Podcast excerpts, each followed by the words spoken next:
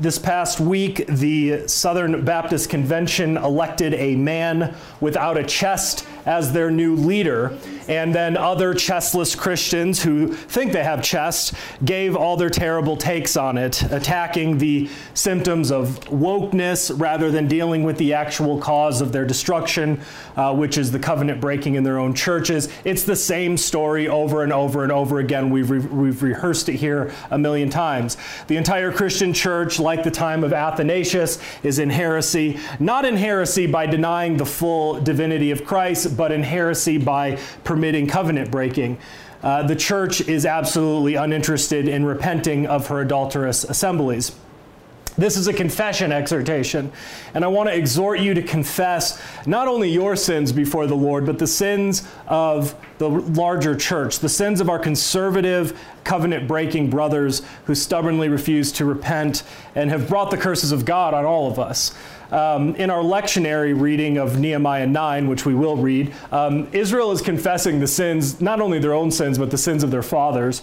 In Daniel chapter 9, uh, we're explicitly told um, uh, that Daniel is not only confessing his own sins, but the sins of all of Israel. It's something similar. Uh, he says this I prayed to the Lord my God and made confession and said, O Lord, great and awesome God, who keeps his covenant and mercy with those who love him and with those who keep his commandments.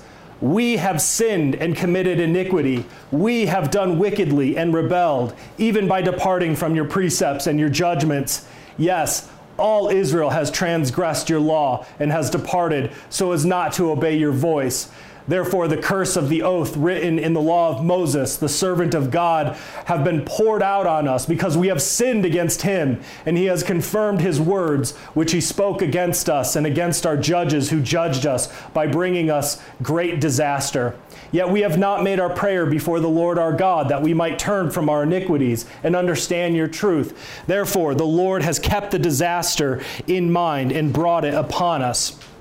Daniel is confessing the sins of his brothers before the Lord, the sins of all of Israel. Uh, he's saying all of Israel has sinned, which actually makes me think of uh, doing open air preaching with other preachers, they come up to me and I, I, say all of the church is in this sin. And they're like, Really? Have you checked every single church? Do you know? They play this kind of like madman logic game with me. I wonder if they would have done the same thing with Daniel in his day. Really? Is all Israel in sin? Yes, they are. All of Israel is in sin. They were then and they are now. Only the sheer grace of God will soften the hearts of our brothers. Only God can open their eyes. Only God can grant them repentance. And so I exhort exhort you to make confession of your own sins, but also for the sins of Israel, that the Lord may turn from his wrath against us and restore Jerusalem once again. This reminds us of our need to confess.